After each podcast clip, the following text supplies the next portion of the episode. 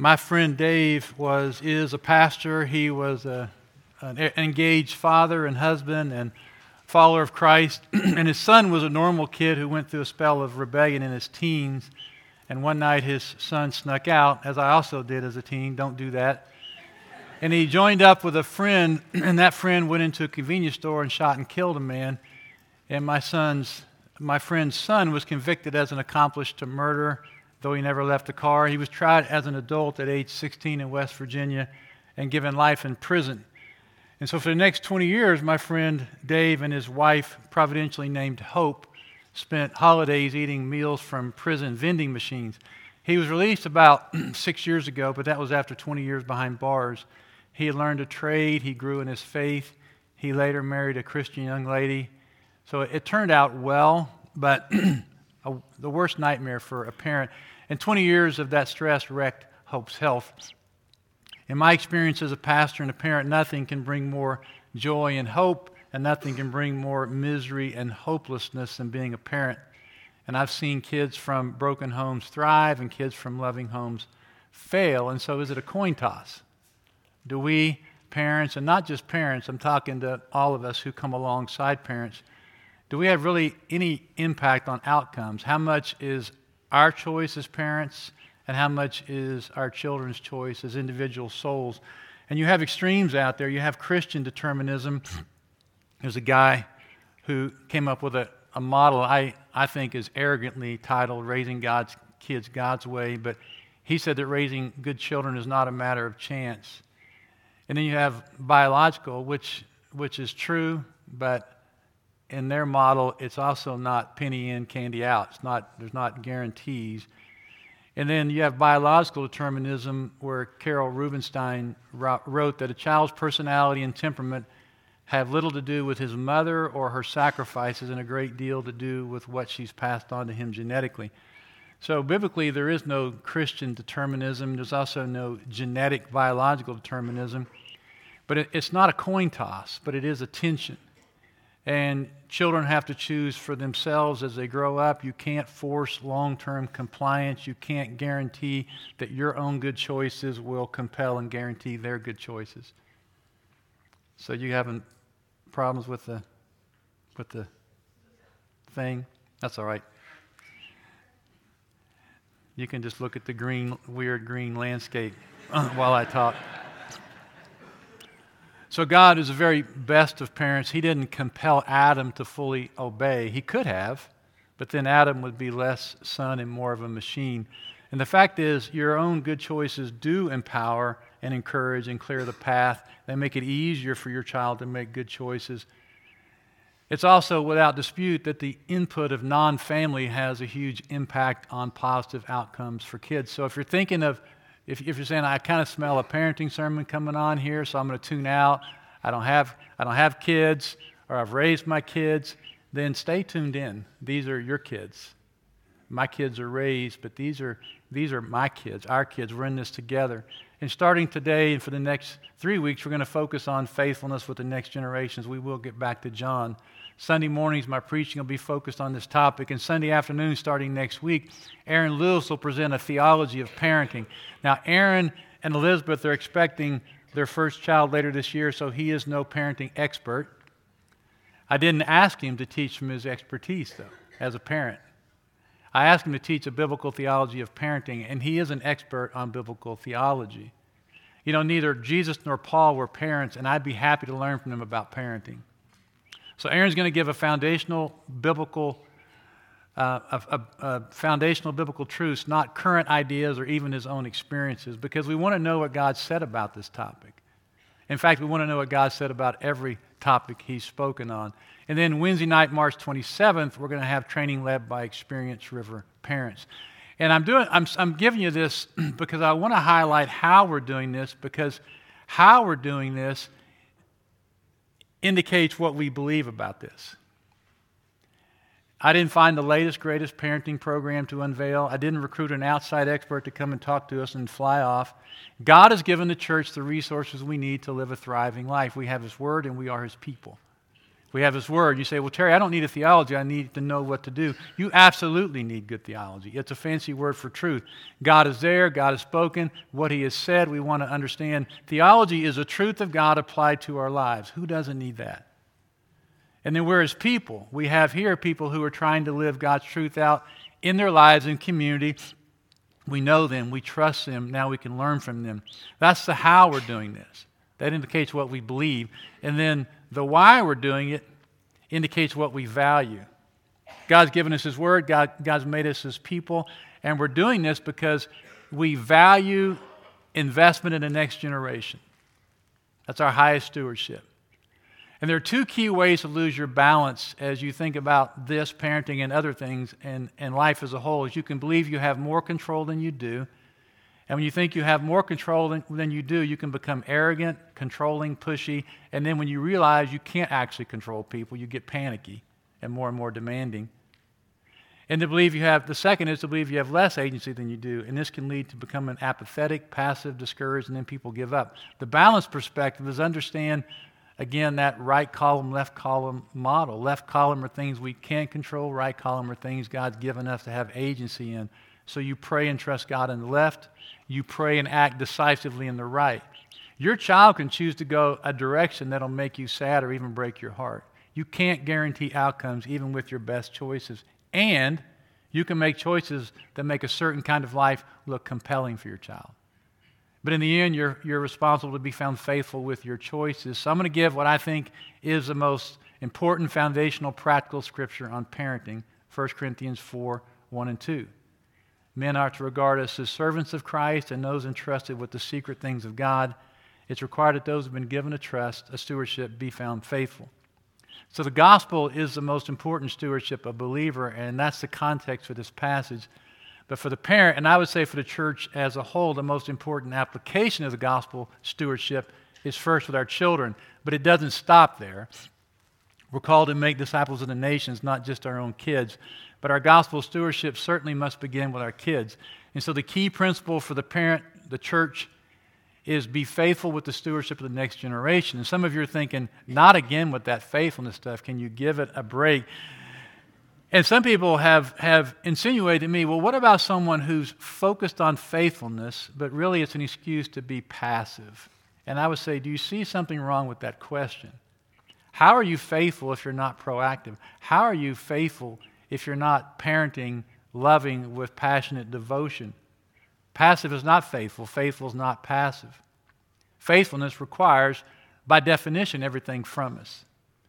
So, faithfulness as a stewardship mentality can keep us from thinking it all depends on us and our actions can guarantee outcomes, a kind of Christian determinism. And that leads to foolish pride when our kids do well and devastating shame and anger and disillusionment when they don't. If you focus on faithfulness, it can help you live with a longer term perspective and not be tempted to chase short term relief when things get challenging. And I'll say if you, if you haven't been faithful as a parent, and, all, and none of us have been perfectly faithful, then confess and be forgiven. And I know there's people in here whose grown kids have gone astray.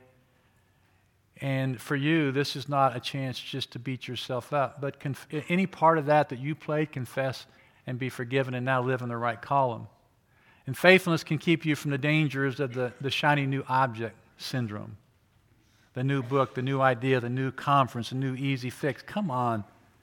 Read and learn all you can, but don't chase shiny objects in this vain search for a substitute for long term faithfulness. I'm 65, but I'm not cynical, except when it comes to quick and easy fixes. I'm very cynical of them. So, for three weeks, we're focused on our stewardship as a church of the next generation, and that includes your own kids and the kids of others in the congregation. And for some of us, it includes kids at risk in our larger community. Many of you are mentoring kids through Youth Horizons, which a ministry we support in a lot of ways. In fact, we have a growing number of young and, and men and women who are doing this. And I would say, well done. You're standing in the gap for absent parents. But today we're going to work on the biblical philosophy of parenting. And you say, well, I don't want a philosophy any more than I want theology. I want practical help. You have a philosophy of parenting if you're a parent. It just may not be biblical or well thought through or consistently practiced. So, the etymology of the word philosophy is philos and sophia, love and wisdom. Who doesn't who shouldn't be a lover of wisdom? And as you apply that to different spheres of your life, you can have a you can have you have a coaching philosophy, and a parenting philosophy, and a work philosophy, and a ministry philosophy. It's kind of like the rules of a sport. It allows you to understand how do you play, how do you stay in bounds, how do you practice at getting better, what's allowable, not allowable, what are the goals and indicators of success. It keeps you on track. And you're living out a philosophy of parenting all the time. It's just important to make sure it's biblical and well thought through. And so, a, a, a, parenting philosophy determines your goals and roles as a parent. It helps you not being sidetracked by new ideas and issues, by the day to day emergencies. I'm going crazy. This isn't working. I need a new book. I need a new podcast. I need a new kid. Is this the right direction to head? And if the answer is yes, it's the right direction to head, and you got to make sure your day to day decisions stay in line with the overall vision. You don't punt on the vision when you don't feel like what you're doing is working. You can change what you're doing, you just don't change the long term vision, the goal, and roles. So this sounds sarcastic when I give it to people, and I've given it as, as recently as just two weeks ago. My best parenting advice is parenting works, just keep doing it.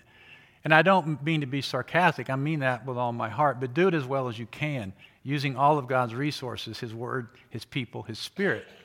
And it's important that you have a thought through, biblically principled, coherent, meaning not self contradictory. That's how you exasperate your kids. And a faithfully applied parenting philosophy. So that sounds very complex. It doesn't have to be. In fact, it shouldn't be. So, three crucial things to consider what's your goal? What's your purpose as a parent? What's your role in that goal?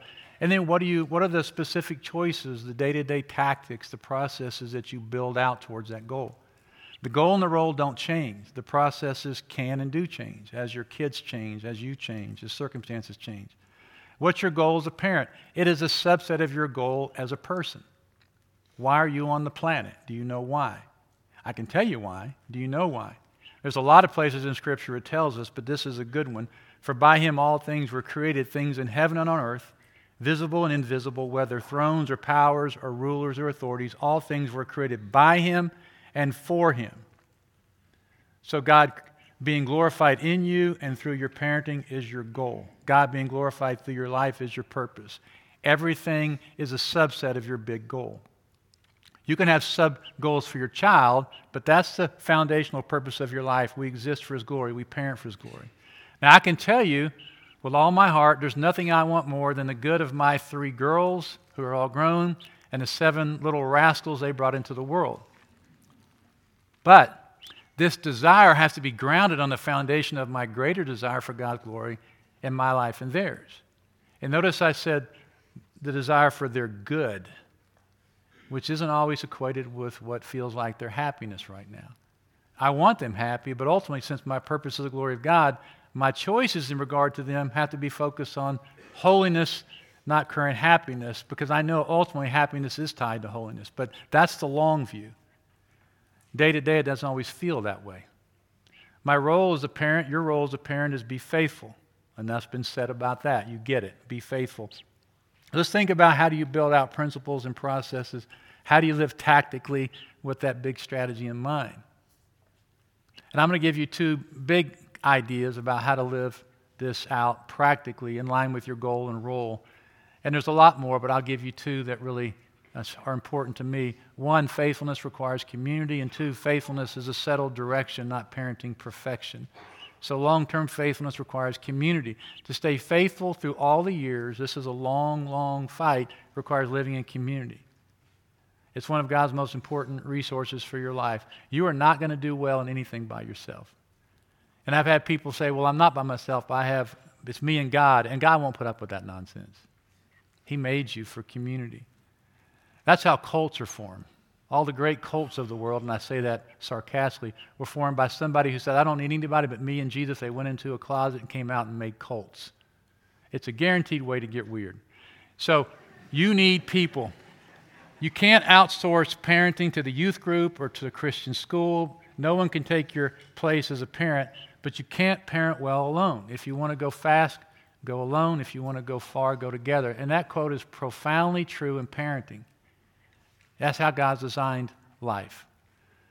Author Julia Grant writes that she doesn't care whether you let your baby cry it out at night or not, but she's interested in why you think an expert's book, as opposed to your mother or your church, might give you a trustworthy answer. You know, the experts are always out there, they're never right here. Jesus said, A prophet's not without honor except in his own town. And I think this is because we hope there's somebody out there who's figured this mess out. We're tired, we're worn out by the complexity. There's somebody out there who's figured it out and they have a simple answer to complex problems. They've got it down. Now, we know there's no perfection around us because we know everybody. I know you, I know you, I know you. So we bring in the perfect person from out of town. When Jesus was in his hometown, performed a miracle, they said, Isn't this the carpenter's son? I mean, that's his mother's name is Mary. And we literally know his brothers and sisters. How can he be special? And so we look for the person who flies in from their place of perfection, gives us the secret key in a conference, or now the person who blogs from somewhere out there, or podcasts. And who knows what kind of life they're even living, by the way. And we put confidence in them rather than the real life people right in front of us. And it's really absurd. And that's not just in parenting, but it's theology, any number of issues of our lives where we've learned to trust the experts from out of town. Never mind that over the years, experts with vastly different models of parenting have messed up generations of kids. They sold their books, they became well known, and then the next experts come along who discredited them. Never mind that a generation was raised on that parenting rubbish. So, Grant's conclusion is the best thing the church can offer parents is not another list of books by parenting experts, but a network of child rearing knowledge, community, mentoring. Because without this, the conflicting advice of the experts just makes us more confused. Now, I'm, an, I'm no parenting expert. I can tell you we worked hard at it. And I gave it my passionate attention, but I was far from, far from perfect. No one's all that good all by themselves. So again, we didn't outsource our responsibility, but we trusted the community God had put us in. We learned through success and failure together. Because we have as a foundation for our community God's Word, not just human experience. You say, well, Terry, people disagree. People who believe the Bible sometimes disagree on parenting. That's okay, but at least they have an authority from above to evaluate their choices by. God's given us His Word. We can understand it, we can apply it, it's perfect, it's truth with no mixture of error. So we can disagree on certain things, but we have an absolute authority that we're both looking at. Others are living from an authority from below, the next human expert who's just spitballing, he's guessing. And there's too much at stake to be guessing. The second sub principle under the idea of living out your goal and role is faithfulness is direction, not perfection. This is not a new idea for us, but it's important to apply it to parenting. Don't lose heart, don't lose hope, stay the course.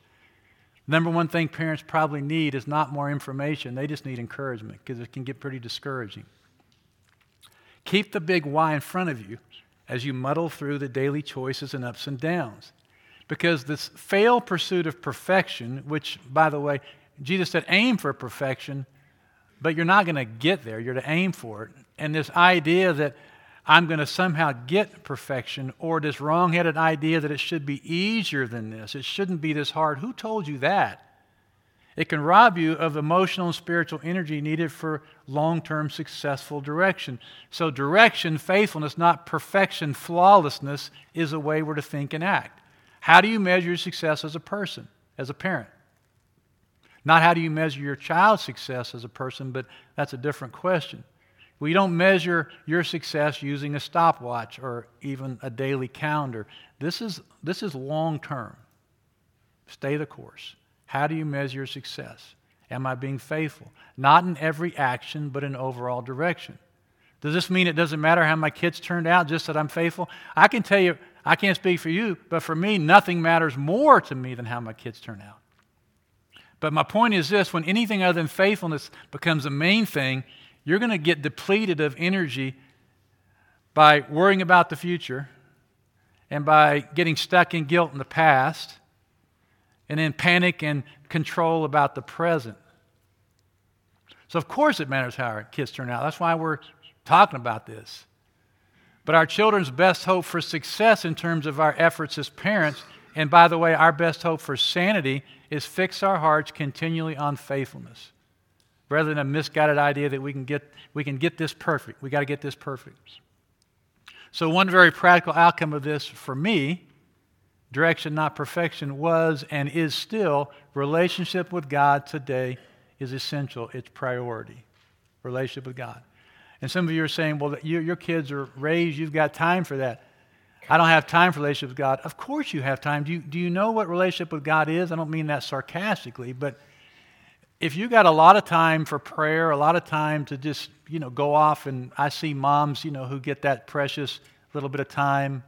I walked into my, my one of my daughter's house yesterday, Saturday morning, their kids were downstairs raising a ruckus, but they, she was upstairs just with a coffee, smiling, had her Bible. You know, that's precious time. But you don't have to have precious time. You just have to have a vibrant relationship with God.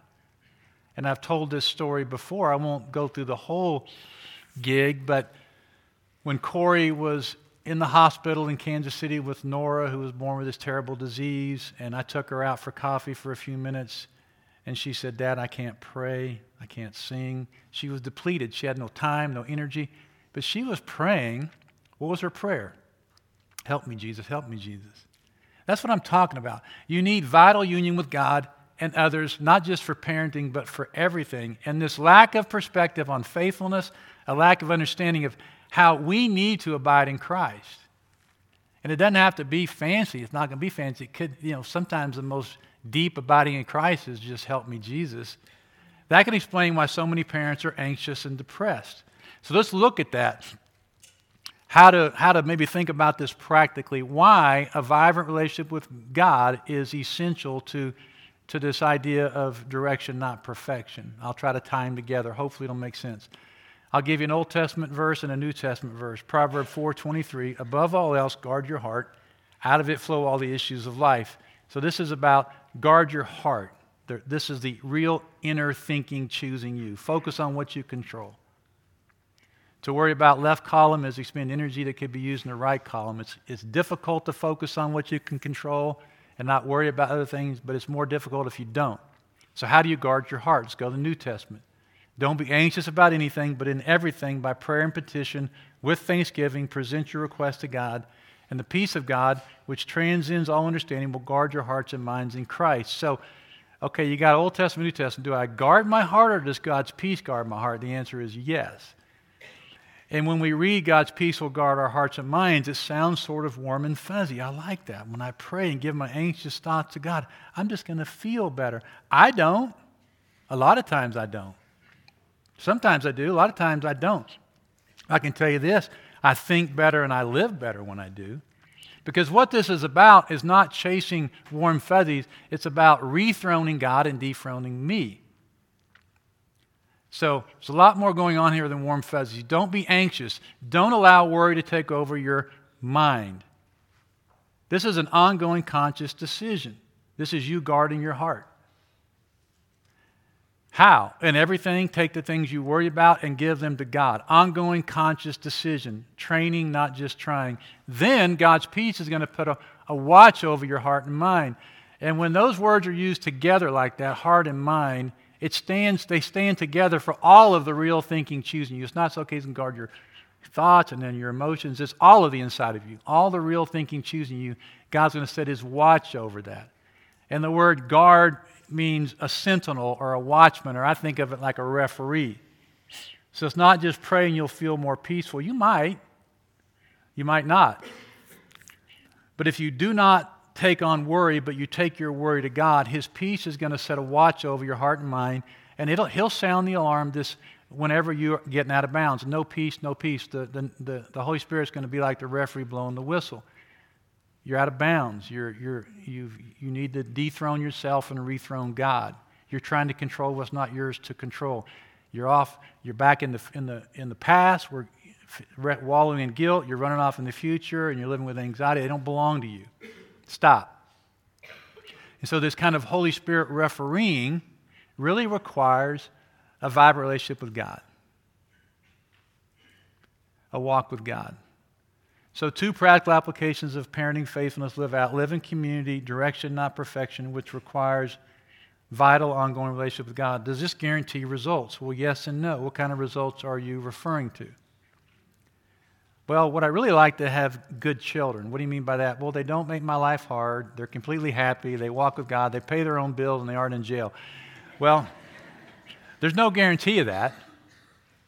But if you're saying, does it guarantee that I'll be able to hear, well done, good and faithful child? Yeah, there's a guarantee of that. And people have said, Terry, what about the promise, Proverbs 22 6, train up a child in the way he should go, and when he's old, he won't turn from it. People who, who use Proverbs like that don't understand the nature, of the genre of Proverbs. That's why they're called Proverbs. We have, we have direct promises in Scripture. We have direct laws in Scripture, then we have Proverbs. And Proverbs are truths about the way life generally works. They're a principled approach to life. They're not penny in, candy out. That's why one proverb says, Answer a fool according to his folly, or he'll become wise in his own eyes. The next proverb, don't answer a fool according to his folly. Are you, are you confused? No, there's two different kind of fools, different ways of answering them. Proverb 10 27 says, The fear of the Lord adds length to life, but the years of the wicked are cut short. So, does that promise that the righteous are always going to live to be 100 and the wicked are going to die young? That's not what that proverb means. What it means is living life in line with the Lord's will and ways maximizes lifespan. Living otherwise leads to shorter lives. If you doubt this, just go out ask Dr. Greg Greer. He sees this every day. But God has overall plans for the lives of people that are not simple human cause and effect. Proverbs 22 6 does not mean your choices determine your child. That would undermine all that Scripture says about human agency, but it will impact them. Your choices matter to your children. It's also saying don't measure too soon. It ain't over till it's over. Keep the faith. So, faithfulness as a life direction, not a life of perfection, guarantees the pleasure of God and you've done what you can do to provide a level path for your child to walk on if they choose to walk it. So let's call it parenting with proactive humility for God's glory and for the good of your children. So I'm going to give you three things that we valued using just three words real, fun, and secure as just to get you thinking about okay how do you how does this work its way out into your daily life so real described what we call what we call here a single story life we really we wanted them to see this as being real, not fabricated, because it is. So we talked about the Bible in the context of everyday life. We showed up at church and we demonstrated that we like church because we did. We had the church Christians in our home, in our lives. We messed up, we fessed up, we moved on. I did a lot more than Christy did because I needed it a lot more than Christy did. But we messed up, fessed up, moved on, and we worked at having this, this life that was that was whole. There wasn't our church life and our everyday life. And when we failed at that, we confessed. Because the, the two story life is confusing to kids. And then fun, we worked hard at making life fun. Kids learn best in that environment. We wanted them to experience the joy of a life lived with God. Not all of life is fun. So you have to work hard at making life fun when you can. We majored on what we were for, not what we were against and, and um, looking for fun in the small things. You know, it's like you, you, Disneyland, that's great, that's fine. If you go to Disney World, whatever, but I haven't been, don't really want to go. But, um, but, if, but the small things are what adds up. So something as simple as the tactic of putting suckers out here. By the way, the suckers aren't for you, grown ups. You can buy your own suckers. But I don't care if you get one, I'm not policing them. But it's a really small way of saying to kids, a very small way, this is a good place. This is a fun place. And then secure. And security, by security, I'm not tying that to just keeping them safe or having, you know, alarm system on your house, but security for kids is most closely tied to how the mom and dad relate to one another. I've heard it said better a divorce than seeing a bad marriage. And first of all, the data says nonsense. And second of all, it's not a binary choice, divorce or a bad marriage. Change. Show them how God's designed the world to work. Security comes for the child first in seeing his parents love one another. So if you're in the next generation, which is a lot of folks right here and over here, if you're in the next generation, with all this in mind, what can you do to make it easier for your parents and others who lead you to lead you? What can you do to make it easier, not harder? And will you trust God by trusting them? The Bible says you're flirting with disaster if you play the fool and trust yourself over them. And then this is the, this is the encouraging part. Will you engage the resources God's given you, His Word, His Spirit, His people, to grow into a godly man or woman. Because your generation is floundering. You know that. You see it. And they talk about how the bar's been set low. The bar is on the ground right now. And so, you guys and gals, you guys generically, you have the opportunity to really fly, to thrive, to lead. You can do it. And this is not hyperbole. I'm convinced of this. And in church, what can you do to make those in, in the midst of the throes of parenting successful? It's no small thing to serve in nursery and super church upstairs. The reason we don't, we strategically don't have kids in here so parents can grow in their walk with God.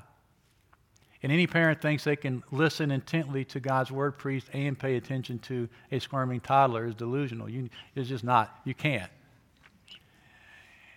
And so we want you to engage God here so you can go impact your kids out there. And then how can you engage the people if you're not a parent, if you're single and you're in a small group with, with people with, with parents? Don't disregard your role in their lives. How can you pray for them, engage them, help them, come alongside them? And then for all of us, how do we see all of these kids as our appropriate responsibility? Get to know them so we're the church. We have God's word and we are his people. We're not guessing at this, but we do have to work hard at this. Let's pray together. The worship team is going to come lead us